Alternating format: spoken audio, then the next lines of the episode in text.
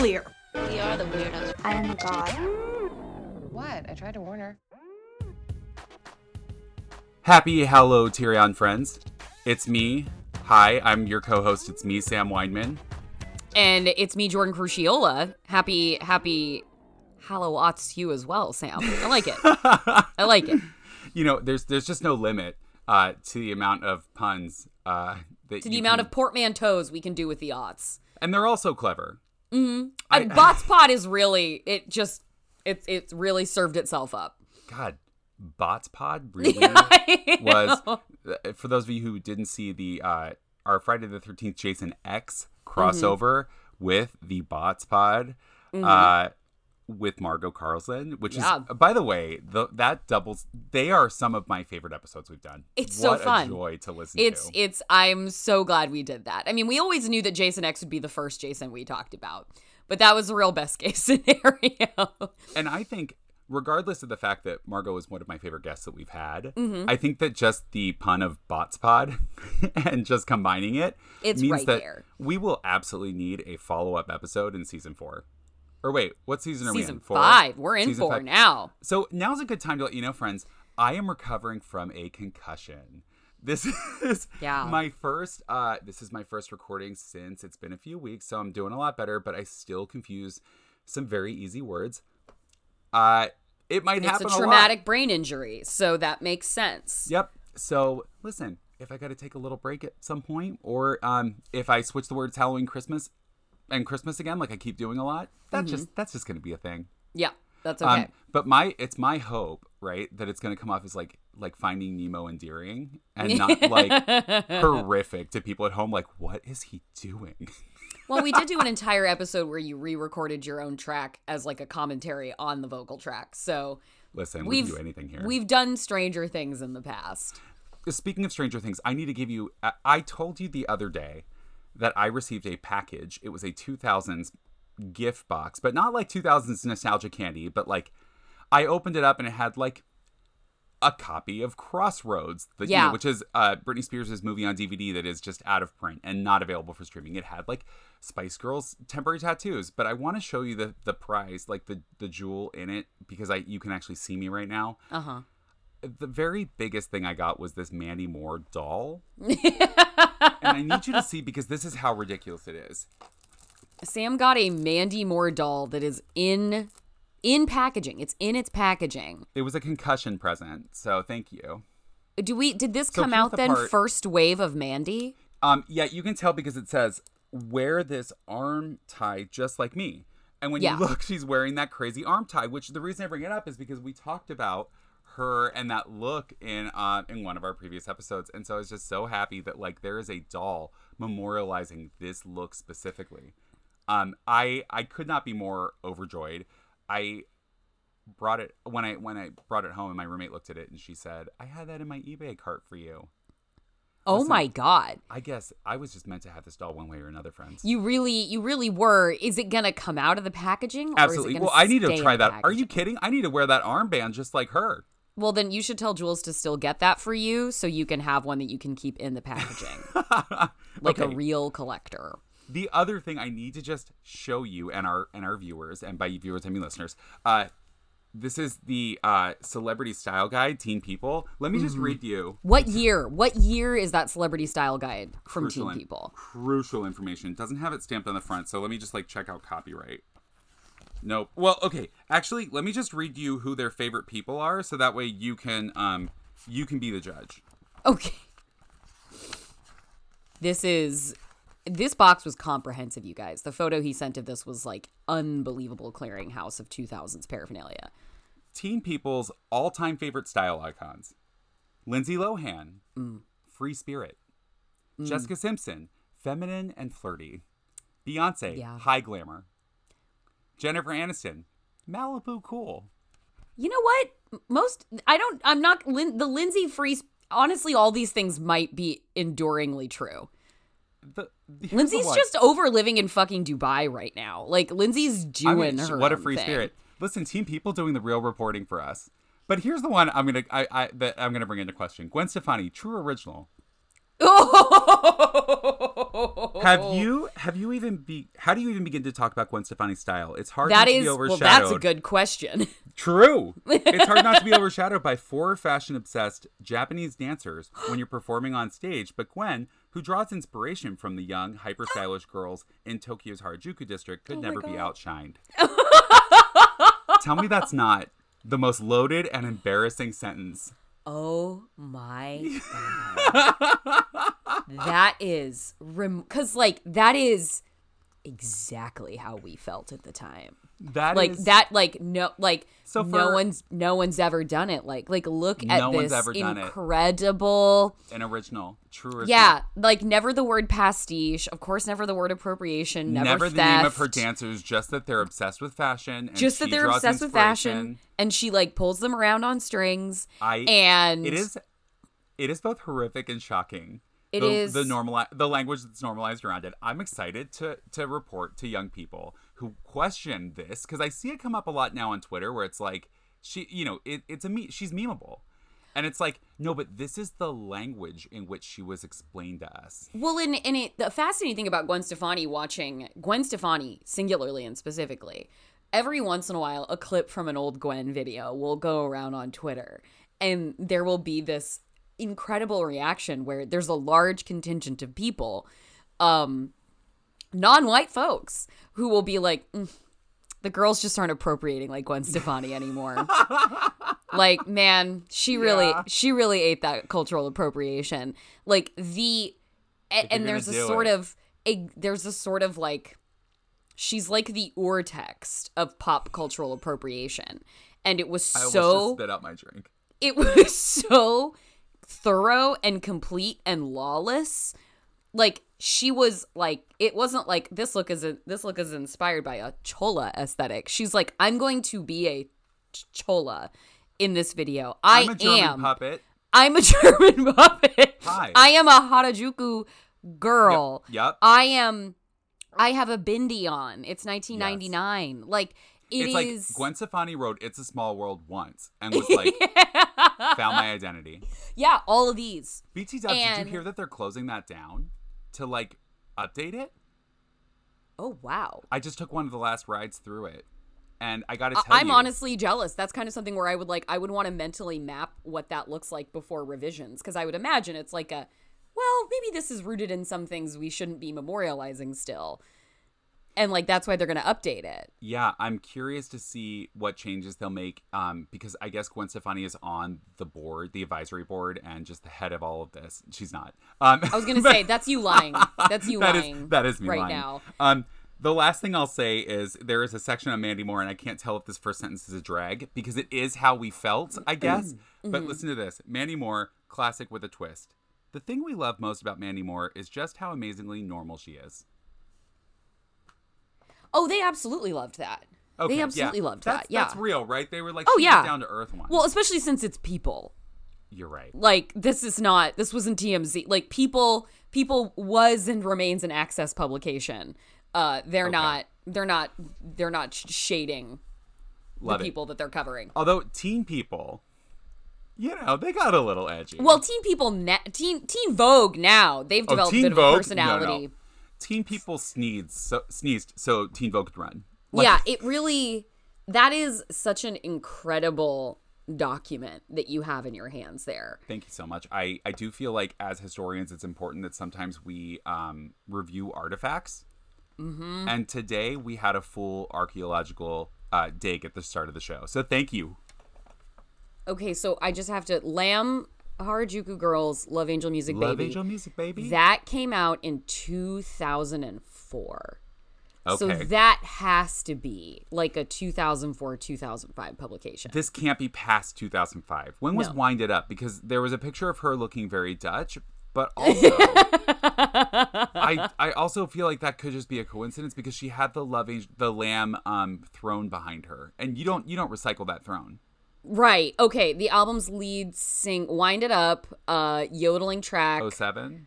Uh, it was released uh, as the album's lead single on October 31st, 2006, from the Yeah. album The Sweet Escape. I'm gonna say this is 04. This has to be 04 based If on the descriptions we had. specifically talking about the the Harajuku era, that I Mm-hmm. You're I right. wouldn't imagine they would be late to that. You're right. So that uh, No, they no, want to no. be right on the ball. Yeah, Uh, they were so like- yeah, I would call that a wow. That is so. That's that we're there's no burnout yet at all. We are the roller coaster of the 2000s is still going up, up, up, up, up, click, up, click, up. click, click, click, click, click. Yeah, that is. I, she is. I, there's there's not been enough scholarly work done. Like, I need I need dissertations on the specific fact of Gwen Stefani's existence in the pop cultural landscape as a figure that just isn't even viable for reappraisal. It like there isn't like a it's time to talk about Gwen Stefani in the 2000s. We all just have to like throw up our hands and be like, "Wow. That's who we were." Like What- it yeah. just there's it's so self-evident it, it's so textual. There's nothing like it's so textual how indicative of the of, of a specific way things were very bad in the 2000s with this pop star who's like whose bops we still sing and who is uh, generally just like a very banal public figure at this point off married to blake shelton possibly like very catholic now. Uh yeah what a we didn't memory hole Gwen. We just like all agreed we uh we simply have no nothing more to say on the subject. It, it, you know, I'm gonna be real. It's a. I'm always. I will forever be conflicted about it because, like, yeah. because I, you know, when she sang the words "Take a chance, you stupid hoe," Yeah. I gotta say, Amazing. Listen, I was considering. I was working at Borders at the time. I Mm-hmm. had dropped out of high school. I didn't have. I was making MySpace videos very successfully, but they weren't monetized at the time. And it's Yeah. like, I was like, I feel like I can do more. And I, I swear to God, this is so cheesy. But like that played on the overhead in our six CD changer all the time, and it was all a song about her trying something different. And it's like, Mm-hmm. hey, maybe this record isn't gonna work, but I'm gonna do it Yeah. and it was part of the vibes I kind of embraced to be like, you know what? Yeah, I do feel that to- that clock ticking, and I want to do something. And um, and it started me off in this direction of like getting my education and figuring out what's next. And it was a long journey to get to where I am now. Glenn said Um, Gwen said, What are you waiting for? Yeah, Quite plainly. Gwen said, "Take a chance, you stupid hoe." You stupid hoe. And she was right about that. And I said, "Boop." Ten minutes, ten short minutes until Border South Coast Plaza will be closed for the evening. Ten short minutes. We always said short, even though they're you know all minutes are the same length, but No, I think not that's a good No, that's a good way to just let people know, like, no, We but don't want you here. Yeah, get going. go. So hey, thank you to listener and friend Alicia for uh, sending me this uh, get well package. Uh, amazing. And what I can't think of a better way to not. There's no way to connect that to Halloween. No, there's we are because we haven't even said the name of what we're talking about today. We're talking have- about We're talking about Halloween ends. Halloween ends. Yeah. So this means one of two things: either you came here because you typed in Halloween ends and you're like, I need to hear somebody talk about it. Yeah. Y- Then you didn't get it yet. yeah, yeah. You might be gone. you might be gone. You came here because you were like, I might even when I post this just put a timestamp and be like, if you want to hear us talk about Halloween, like we do a lot of preamble, but if you just want to hear people talk about Halloween ends shortly after its release, here's the minute where you can find that starting. Here's what here's what I, I I'm all for that. I can't wait until like every straight dad listens to that whole preamble and is like, these guys get it. these guys, these these guys get it. We get it. We are here to talk about. I'll say it. My favorite Halloween. Great. I This is oh, this is a tops for this is a top contender for me for sure. I've been thinking a lot about my order because you know it's an important thing in horror Twitter is to post Yeah. your order and then have everybody fucking hate you. Yeah, yeah. And uh, and you you know you know me. I, I okay up at the tops for me, and I'd love to hear your tops as well. Mm. I love Halloween two. Give me Laurie Strode trying to escape that hospital and some fucking hot himbo nurse people. All this shit. Give me Halloween two. Yeah. Um, love it. I love Halloween Resurrection. Give me Tyra Banks. I want Yeah. her. I'm sad that she dies off screen, but I fully believe she was preparing a bagel because she had a full barista thing going on in that reality show house. Uh, give me ti uh, give me Trick or Treat Motherfucker. Give me Yeah. the the birth of reality TV. Halloween Resurrection invented it, as far as I'm concerned. I love that movie, and I think Halloween H2O is also um, a really beautiful portrait of an alcoholic. And so, put all of these things together, those are probably my faves. How about you? Yeah, I, I, it's it, like it, Resurrection and H two O, and uh, are like like in no order. It's but like the the top pile that I would actually that I actually like, revisit. Yeah. Uh, Resurrection and H two O. Uh, Halloween. Uh, season of the Witch is just fun. I think Season of the Witch is a great time. Season of the. Witch is fun, and it's almost movie. like, but it feels like it's not even like part of this conversation because it's a it's a spin-off movie. It's it's a it's a tangential thing. Right. It's a side universe. Um, much like Halloween Kills is a side universe that has absolutely no bearing on the rest of the franchise. Halloween Kills um, is over there with Season of the Witch. They don't count. They don't count, But I but can they I can appreciate them for what they are. By appreciate them, I mean I like Season of the Witch. Yes, I, I, we are exactly the same on that. So yeah, I would say that the the tops for me that matter at all are H two O, Resurrection, Season of the Witch, and like. I, I don't even bring the original into this conversation because I feel like it has an asterisk next to it to me. What's like it, it's like tell me. It well, it's like it's like when you put, want to qualify something, you put an asterisk next to it because it's like Oh, not. It's like. Barry Bonds' home run record has an asterisk next to it because he was steroids coursing through his body like like there was no tomorrow. Right, so it's like yeah, he hit the most home runs in any single season, but there's the asterisk next to it because it was the steroid season and that was when like everyone was doing steroids in Major League Baseball. So it's like the top with an exception. So it's like I, I'm not even going to talk about Halloween the the John Carpenter 79 in comparison to their Halloween movies because it's just its own fucking thing. And everything else that came after was doing a take and interpretation, a continuation. I don't think it is actually fair, reasonable, or interesting at all to talk about other Halloweens in conversation with the first Halloween.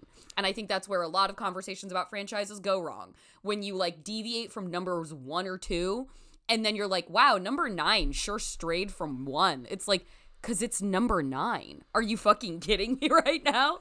I, I I'm going to say a couple of concussion controversial things here. One, I think Halloween fans are the worst. I'm sorry. Okay. I'm Of the sorry. I did- franchise fans, would you of the say Halloween franchise are the fans, worst? Okay. Halloween's the most Well, toxic. indisputably, Chucky ones are the best. Chucky, Chucky ones are the best. If you love Chucky, that means that you're you're a real one. Yeah. I, and I- and I'm not just saying this because I love Chucky or I love uh, Lachlan Watson, who is now playing Glenn Glenda on this season of Chucky. Go check it out. Um, I am saying this as somebody who like if if from number two in the series, which was a pretty solid entry, fans were like. t- I guess I guess you know I wasn't around for it. Halloween two came out and people were like, "Oh no, this is garbage. Yeah. It's not one." Yeah. Really, you guys were doing that at two? At two. You guys were You doing that then, at two. but you still got your fucking tattoo, you weirdo. Yeah, yeah. If you saw two and you were like, "This is garbage," and then three happened, and you were like, "Fuck this franchise," and then you got a Michael Myers tattoo because you love Halloween franchise. Yeah. You don't love the Halloween franchise. You don't You love love your memory of the first one. Yeah. And that's my problem with Halloween fans. I don't actually think they're fans of the franchise. They own all the Blu-rays and they go online and tell you why all of them suck. Because I, you know, it, from what I, what it seems to be with the timeline, every single sequel to Halloween is a direct sequel to Halloween One. it really. Two direct sequel to one. Three, one is on the TV. Four, direct sequel to one. Mm-hmm. Because then they kill they kill Laurie off. 2018, right? Direct, direct sequel, sequel. to one. H2O, direct sequel to one. Wow. They they just keep and now look, there are arguments made that like four, five, six actually do connect things together if you look at it, but you can watch them. One, you can literally pick up any movie and watch one and then the sequel. That's a Wow. problem. If you're That keep saying it's nuts. a franchise, it's not. It's all one, and everything after it is a part two, as far as I'm concerned. so that is why like that like Halloween doesn't even enter into my couldn't even enter into a franchise ranking because the franchise is de- is separate from one.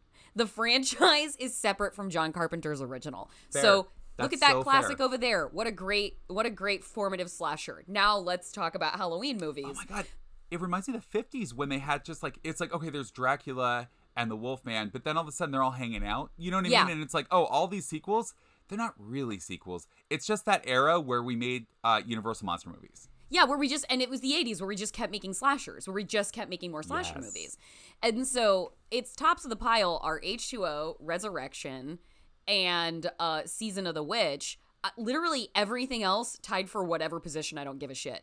And then I I I know 2018 2018 seems to have experienced like a negative reappraisal, I feel like it has become de rigueur to be like, actually, I h- hate 2018 now. It turns out, um, from people who like were really actually enthusiastic about it at the time. Yeah, I've it's so I've weird fun, that movie's see fun to me. I like Halloween 2018. I had a blast. Uh, it was a total kick. It made me optimistic about the movies that they would make after. Judy Greer's moment in the sun at the end of that movie is fucking fantastic. I like 2018. I would I would put it like up there as a fun time with the other ones, but like ends 100% up in that stack. If I was planning like a Halloween marathon weekend, I'm playing ends again. I'm watching Halloween ends again. The absolute bottom of the fucking barrel Tell is me. Halloween Kills. Can't I couldn't agree more. Halloween Kills is the bottom of the goddamn barrel. Halloween Kills reveals the the sweet sweet accident that 2018 was, in my opinion. But then, but okay, but actually no, because Ends comes back and then it's like, no, there's something here. Halloween Kills is just a giant question mark. And how did this happen? There's nothing, and I there's an interesting thing that seems to have um happened in like responses to me. I, I found that the through line of people responding to me telling me that kills matters because kills doesn't matter. Um, you can with the way that they decided to go in ends with its conclusion, it negates the existence of kills entirely. You can go from Halloween 2018 to Halloween ends. We had Sam had a friend with us at movie night uh who had never seen a single fucking Halloween in her entire life. Not a single Halloween. I don't remember her ever wondering what was going on Not once. in Halloween ends because we got a prologue setting up the entire movie. yeah, Laurie's just like, hey, here's what happened. Yeah, the town the town is bad. She she not even in a that's what you missed on Glee kind of like obvious way, like in Yeah. a you know, it's it's like the the framing structure is she's writing a memoir and and really easily kind of goes through it and it turns out you can summarize the events of 1 and 2 in just a few sentences. You and can. honestly, all that comes before it because when you think about Halloween, it's not a crazy complicated concept. No, right? and that's it's part of the original brilliance of it was how simple it was. Who doesn't love who doesn't love a simple concept? You know who Yeah. loves it? Hollywood. You can pitch Yeah. it in an elevator, you can get it made. The purge. Society goes wrong and someone tries to get into your house. Boom. Here we are 10 years later. We still we love the purge now more than we did when the first purge came out. So I'm gonna address something top of the top of the talking so that it's just out there, plain, because it's gonna come up. I have seen the very first cut of Halloween Ends, and I have seen, obviously, multiple times this newest cut. Mm-hmm. I did not like the first cut of Halloween Ends. Right. I love this cut of Halloween Ends. So why I bring that up is Halloween as a franchise has a long history of um, online whispers of better cuts, right? So when you look at Halloween 2, which is one of my faves, when I say it's one of my faves, the one I like is the unauthorized cut of the TV and the regular one put together. Why? Because when the theatrical release happened, they cut out all the character stuff. But when the TV one was released, they put it all back in. And it's so fucking charming seeing the people at the hospital staff interact with each other. There's a scene with a boy and Laurie when he comes to her room. It's really good. If you're mm-hmm. going to watch one cut, watch that cut. Find the one with the characters. It's mm-hmm. online. Torrent it. Okay. Nobody's going to come for you. It was so long ago. Yeah. They're not they're not looking for you. they're not the IRS is, but they're not. Don't be suspicious. So after that, there's the producer's cut of part six, right? Mm-hmm. Um, and, and and I remember carrying a torch for this movie for a really long time because I had torrented it too, and you downloaded it, played it for movie night. People really liked it, and then it came out on Blu-ray, and I was like, you know what? It actually sucks too, Okay. right? But Great. it's just rearranging the information, and and what happened with 2018, reportedly, if the internet is to be believed, mm-hmm. is that at the end of Halloween 2018, Laurie Strode died. She was killed by Michael Myers, and they were ready to move on with the rest of the trilogy. Originally, those films um, were going, it, it reportedly were going to be filmed back to back, Kills 2018 and Kills. Mm-hmm. That plan was scrapped, obviously, because that would be a different movie if Laurie Strode was dead, right? Well, and I think that that's if if that is an interesting rumor, especially to me, in that the entire marketing for 2018 and sort of in effect the new trilogy was three generations of Strodes. Yes. Was the effects of this trauma not only on Laurie, but how it had filtered down to her daughter and her granddaughter.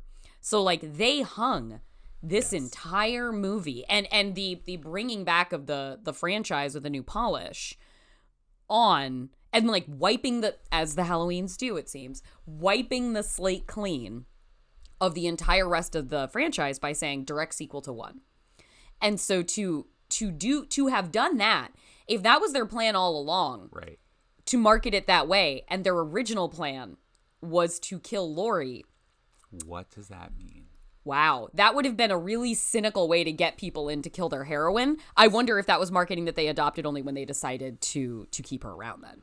Now, I don't want to spend too much time on rumors. It's just that these, based on interviews and based on people who have spoken up from the test screening, seem to be supported. But I won't say because they are not confirmed, mm-hmm. we're not going to give them too much time. But just imagine the lens in which viewing this trilogy through. If it is a trilogy that maybe possibly was designed to kill Laurie in the first one, it wasn't pushing three three generations of Strodes to mm-hmm. fight back, then what does that mean for kills?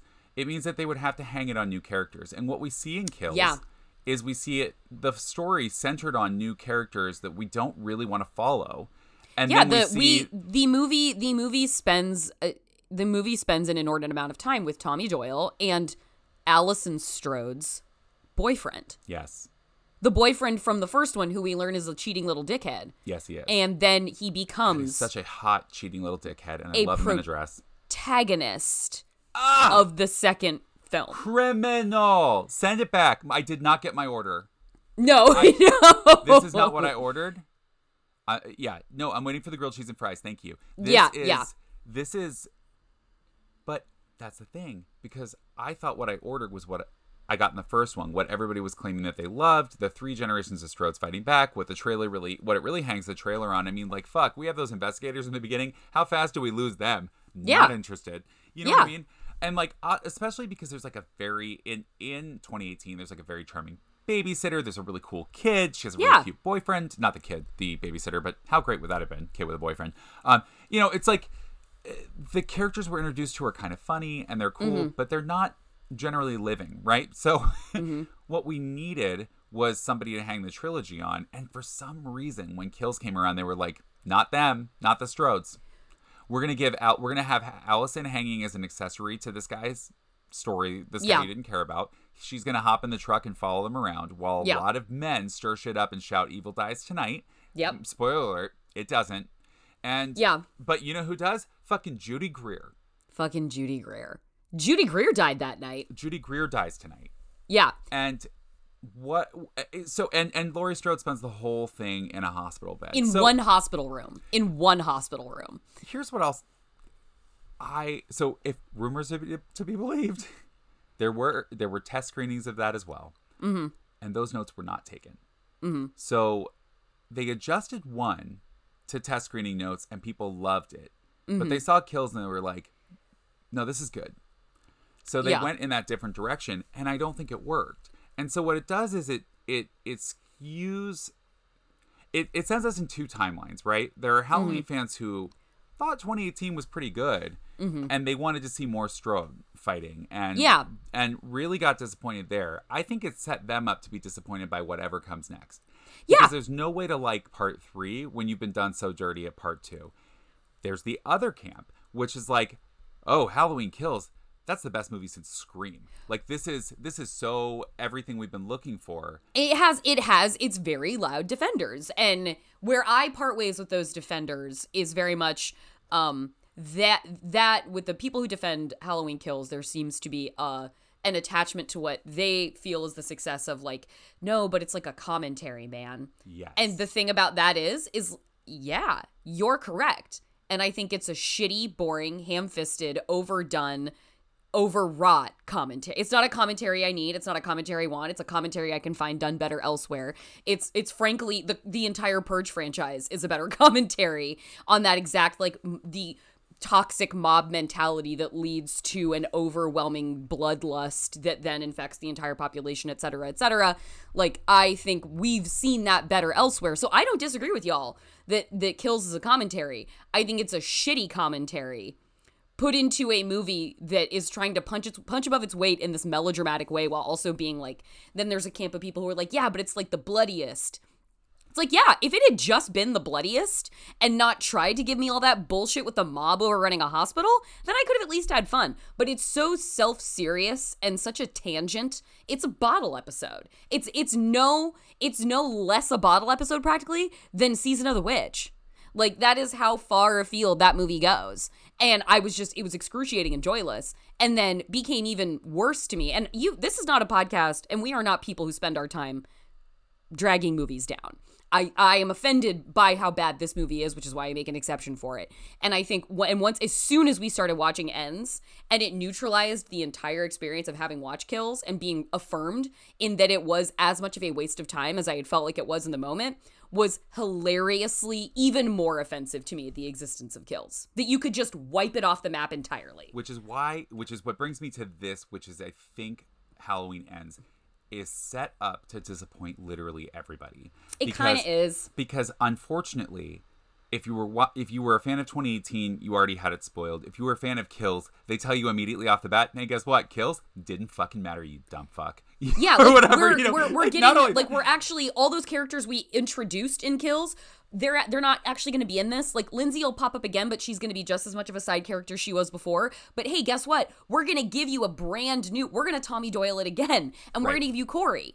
And Corey, the the the actor, is giving a great performance, and and like et cetera, et cetera. But like they just do it again. They just give you another principal cast member that uh, makes every principal cast member we just dealt with in the previous movie um a footnote. And it's why this is going to sound like a drag because maybe it is, but I think ultimately I'm going to bat for this movie so I can say it. Yeah.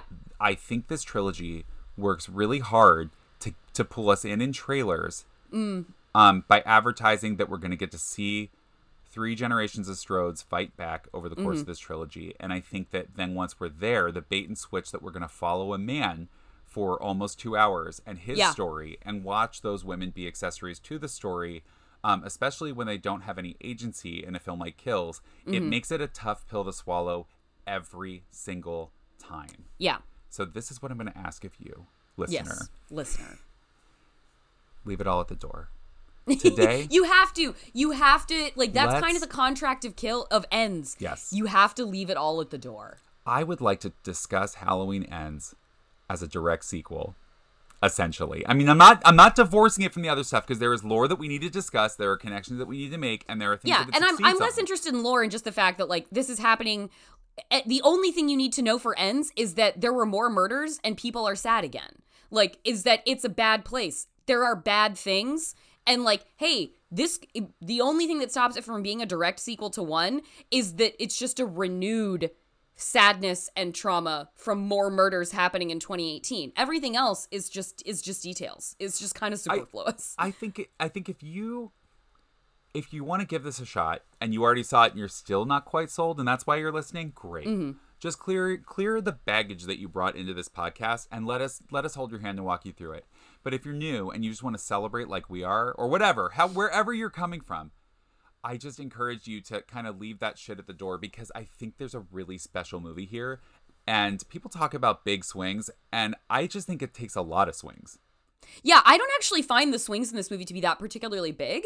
Um, if if this was a big swing, then Jason Goes to Hell wouldn't have done similar things before it. Like if this were like if this were if this were big swings, we would have had like a radical homosexual anarchist Ooh. like fucking alien show up and lay waste to Haddonfield. The swings in this movie are not actually big, but it just like it blindfolds itself and fucking takes them.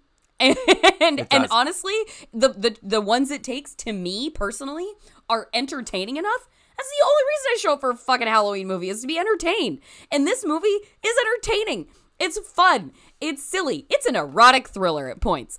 And it, like yes. like I I just the that is my anger it kills is that it felt no fun. I felt no fun whatsoever and I was Joyless. like I cannot believe you're making this movie so fucking unfun. And ends at least to me felt like fun. Gosh. I I think it's so much more fun than the trailer. I've I've seen a lot of online. Let's start there because I've seen a lot of like feedback with on the trailer itself and people being like, uh, you know, it didn't it didn't advertise correctly what the movie is. And you know what? I hear them. There is a strings version of Carpenter, and it sounds fucking bomb. But you know mm-hmm. what you get in the movie is this like score that's like written with guitar versions of Carpenter, and I'm like, mm-hmm. yes, because he's like rock, it's rock Corey and all this stuff, and it's like really cool. The, in the trailer, Laurie says, "But this time something feels different. He's more dangerous. Maybe the mm-hmm. only way he can die is if I die too." Now that mm-hmm. sounds like an interesting movie that we've seen a hundred times. Yeah, yeah. So immediately, like when I hear that, I'm like, oh, I know what this movie's about, and that's very clear. That's not what the movie's about no, it's not both. and then they proceed to show the entire trailer is is Laurie's story. Yes, yes, I get that's what gets people to the door, but mm-hmm. unfortunately, it sets people up for a disappointment because it's not Laurie's story. no, it it's Corey. We're getting Corey's story. yeah, Um, Corey Broad. I'm just kidding. I don't know what his last name is, but wouldn't that be funny? Might as well be. Too? And um, and and and and truly, and and Jason goes to hell ish. yeah, And people are like, "Oh, this is the Jason Goes to Hell the franchise." Thank God it's the Jason Goes to yeah. Hell. Yeah, my favorite franchise. Jason's guys are Goes to Hell, Takes Manhattan, and X. Great entries. As Margot said on the, that episode, Jason takes a boat. Jason My favorite a boat. entries are Jason goes to hell, Jason takes a boat, Love Jason and, on vacation. And Jason. X. You love Jason when he's traveling. You want Jason. You want Jason anywhere. You want Jason uh, at the Mile Jason High on a road trip movie. Oh, Jason road trip. yeah, get get me Jason hang gliding. I don't know any any mode of transportation really. Jason Something unconventional. Jason on like a cycling adventure.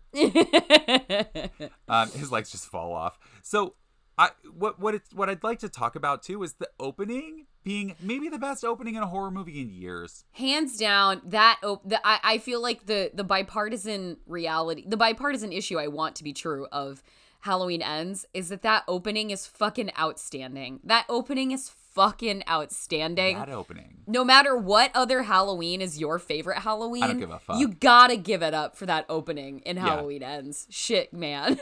even th- that opening is is so tight. We were watching it together, and you were like, "Rewind that."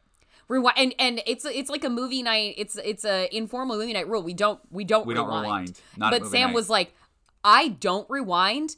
And I am going to rewind. like, and we all, even knowing what was coming, we all screamed just as even more loudly the second time when we fully realized what we were watching. That opening says you are incapable hand friends, hands friends. It- yeah, I, it's it's so good. because we have Corey Cunningham babysitting some shitty kid named Jeremy, who, by the way, does have one good line when he says, because like uh, Corey's like, because it's been a couple years since the original kills, and Corey's like, the boogeyman's not going to get you, and he's like, Mm-hmm. he's not going to get me. Michael Michael Myers kills babysitters, not kids. Yeah. I love that. Yes, fucking drag Corey. Uh, right off the bat, let him know that he's dumb for thinking the thing that everybody's thought for 10 movies or whatever. you know what I mean? It's like, Yeah. yeah, he's not going to, this kid is in no real danger. I love that. So to end the sequence with that shitty kid locking Corey in the attic, having Corey kick the door open, Yeah. throwing the kid over the balcony to his death in Oh front of his God. parents. Like right there. They're right there. What a twist. It is it it's so it's a perfect horror cold open. It's you think you know what's going to happen and then it shocks the fuck out of you and it doesn't happen. Like in the the the Scream 5 entry was so good because it's exactly what a Scream 5 entry is. Um but extra brutal. Like the way Jenna Ortega's bones break in that opening It's like, oh wow, we're we're fucking serious this time. And then we find out that she lived, and we understand that everything that we brought all of our assumptions in has been turned on its head. And you're watching this, and you're like, something bad's gonna happen, and that kid might even die, but it's gonna be because Corey opens the door and sees that kid on a fucking skewer with Michael holding him in the air. That's not what happens. And so it really like it it does such a fantastic job of giving you all the things that you expect and then coup de grace with something you absolutely did not see coming. Every moment in that opening, you're waiting for Michael Myers to be in the house or around the corner. They've really set Yeah. it up well. The knife disappears. It really feels like he's there, and he, as a babysitter, is going to have to defend this kid. I, the last time, and now, you know, I, I love to throw a little shade here and there about things that I've read, and I keep joking about, you know, best movies in Scream. But the my first reaction when I saw that intro, I was like, man, that's the best intro to a slasher since Scream. because what it made me think of was the feeling I got watching Scream, which was, oh shit, I don't know what I'm about to watch because this is different. And it's 100% true that we you couldn't know when you start Halloween Ends what you're about to watch. No, when That when it's at- and the completely true. you get that title sequence with pumpkin inside a pumpkin inside a pumpkin. It is the fucking Russian doll of pumpkins. Total title sequence is great. Great title sequence. So it's like, okay, they're coming out swinging, and then here's what you're not ready for. This movie is 1990s The Guardian in its editing style. You are going to get an hour's worth of movie in about 25 minutes. Yeah. Everything happens at breakneck speed. Yeah, because they have to erase and reset the entirety entire- of Halloween Kills. Yes. They have to be like, and that's a eh, that, like, people telling me, well, no, you have to watch Kills to know why Haddonfield is bad. Oh It's my like, god, skip it. Guys, skip it. We know why Haddonfield's bad. Laurie explains it to us in the outset, and then we never see again in the rest of the movie that Haddonfield is bad. We we don't We see see fucking it. we don't see barrel fires in intersections. We don't see shelled out buildings boarded up. We don't see bread lines. We No. see a normal like probably kind of economically depressed Midwest town that exists in this real world without Michael Myers and without towns besieged by morality mobs. No, it's just a normal town a that's like town. not exactly thriving, but like hanging on. So the idea that you need to know why the plague of evil has infected you don't actually. You, don't. just need to know that a town is is coping with a a catastrophic tragedy on the order of something we just don't ever experience in real life. That's what you need to know.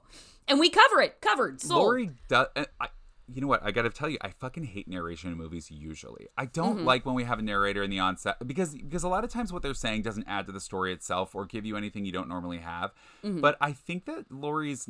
I would read Laurie's book. I would read Sidney Prescott's Out of Darkness book. Out of darkness. And I think Laurie Strode is having her out of darkness moment. She went on the Oh, this is her out of Darkness. She saw for sure. Sidney do all that, and she was like, you know what? Sidney did it. I can too. She's Mm-hmm. working on her memoir, and she says, I, I got this quote because I I think it specifically addresses what you're talking about. In the years that followed, the people of Haddonfield descend, descended into a plague of grief, of blame, of paranoia. The suffering Michael caused became an infection passing on to people who never even crossed his path. And not a mask in sight, guys, so it tells you one thing. And as the town turned in on itself, I made a promise not to let fear rule my life anymore. And then she's in and then she bought a house. Yeah. Bitch went out and got what she wanted. Because you she got what? that insurance settlement from the fire at her place that she started, so she probably shouldn't have got that insurance settlement. Right. And then she bought a nice Victorian. But good thing she did. Somebody somebody at that insurance company hooked her up. Hooked her up. Oh yeah. Yeah. She had Um, a friend on the inside. Yeah, somebody in there was like, "Listen, you had you've been doing this for 40 years. We got to cut this lady a break." And thank God. Yeah.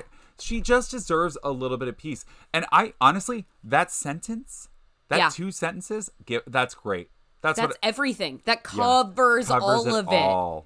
Because like a bunch of kid like at least a dozen people died in like 2018 and children. Yeah. Grief turned the town dark. Like Yeah. people went inward. They went fucking nuts. Like, yeah, that's all I need to know. That's it.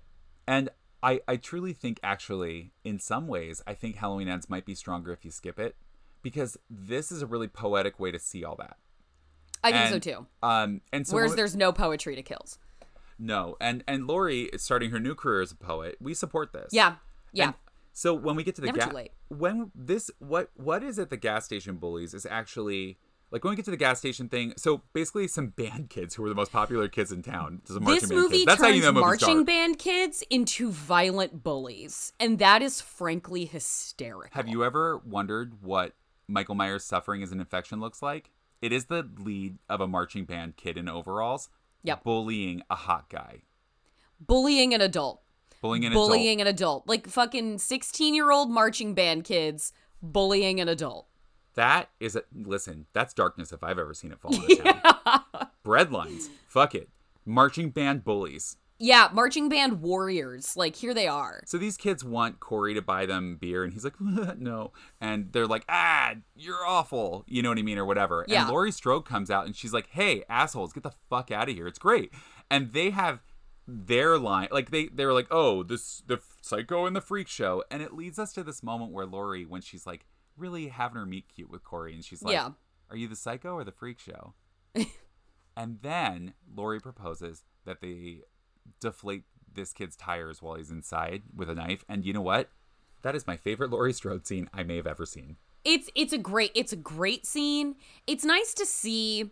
It's nice that I'm I'm glad that this movie, um, despite it being Corey's movie, I'm glad that this and and not a Strode's movie, uh, that like she gets to be just sort of sardonic Yes. and not like because yes like i i'm i appreciate what 2018 did with putting her like in the shell of fear and grief and but it's like yeah also let's let her be like a brassy old bitch yes. like- oh my god, yes. Let's actually just like give her that room to be that where she's not just like constantly like with a worried expression on It's so nice to see her be able to be just to have something to her instead of just sadness or grief or anger Yeah. or trauma. Like she's actually like, yeah, I went through it, but fuck those She's- kids. out of darkness She's oh my god, she's out of darkness. She's out of darkness because she read sidney's memoir because sidney's guys. memoir came out 10 years ago I'd like to readjust what I said earlier. Halloween Ends is not a direct sequel to one. View it as a direct sequel to Scream 4. yeah. and the only reason, because fuck Yeah. me, wow, this is connecting. Fuck me, wow. Fuck me, wow. The only thing we're missing at Halloween Ends, honestly, is book publicist Alison Brie. Yes, and you know what? If but if book Is lit agent Alison Brie. if lit agent Alison Brie was here, she would have never let Laurie do, do what Laurie does next. Because No. Laurie, Laurie's like Laurie earlier. She says to Allison, you know, her granddaughter who she's living with, and her granddaughter's a nurse now. Really cute nod to part two and all of that like hospital stuff because this is just you know it's always going back to the hospital. Um, by the way, also though, after that terrible hospital experience in Halloween Kills, she's like, I'm gonna be a nurse. I'm gonna be a nurse, yeah. Love. I mean, listen. Change happens from the inside, and Allison said, "I'm up for it." so Allison's like, Laurie's like, "You go into the Halloween party, you should like meet people or be out there or whatever." And she's like, "Nah, I don't have a date." So Laurie sees chocolate milk broken glass hand guy who's been Yeah. bullied outside of the gas station. Is like, "That's the bar." Yeah, that's I, I do love that this this um terrified overprotective to the point of being a prepper grandmother Yep. in a smooth three years well like this is how laurie was acting in her prepper manner when when michael was in prison Oh my god, you're right. But michael free Yes. and just out in the world and no one knows where she where he is she's like fuck it i'm living my life i'm living free or i'm dying hard Yep. and like now with michael in the wind she's like you know what allison you should date this stranger who i only know because i saw him get i, I helped pick him up off the ground in a gas station parking lot like earlier literally. you two might make a cute couple. And this movie, the the most ridiculous thing about this movie is the pace with which it shoves down our throats the like Mickey and Mallory-ification of like a sudden erotic union between between Allison and Corey. You got to look at the way Allison looks at the back of Corey's head when he shows Yeah. up in the ER. They don't. It's not even the front of his face. She sees the back of his head. We get a close up of her. And she's like, I'm gonna fuck that like guy. licking her lips and blowing Yeah. kisses his way, and that means it's probably going to be today And that means it's probably gonna be today. because she's like Allison is ready to show grief her tits. Yeah, she is. She's gonna take off her top, just like Grandma said, Yep. and that's what she's gonna do. You know, I, there's a lot of you know. Oh, of course somebody wrote like this is a terrible line for Laurie or whatever. You know what? I fucking love no, that I- line. that old that old bitch would say that. Yes, The absolutely. That old woman? Are you kidding me? That yes. shit- I would if you told me that like like Neve Campbell on the set of Scream Five improv. I'm Sidney fucking Prescott. Of course I have a gun. If you told me that she that JLC improv, sometimes you gotta rip off your shirt and show grief your tits or whatever. Like it's yes. something I'm frankly surprised she didn't say at a public screening of this when she was on stage introduced. That is something do you remember when she came on stage and she was like, "I don't want to be here." when she yeah when she was like i don't want to be here i'm going to bed Yeah. that is something that jamie lee curtis introducing halloween kills at a film festival screening would have Would fucking say. said Yeah. So that is complete i we were at a dear and wonderful friend's wedding recently and i was like oh it was so good to talk to your grandma. And she was like she looked suddenly nervous and was like how was that? I was like oh she was great. And our friend was like that's so good to hear. She's not always the most appropriate. That grandma? She might have said that too. That gra- like grandmas say shit like that and we shouldn't pretend otherwise Oh my god, I asked her grandma to get coffee when she's in LA next. I hope she says something inappropriate then. i'm saying the the odds are high I love grandmas.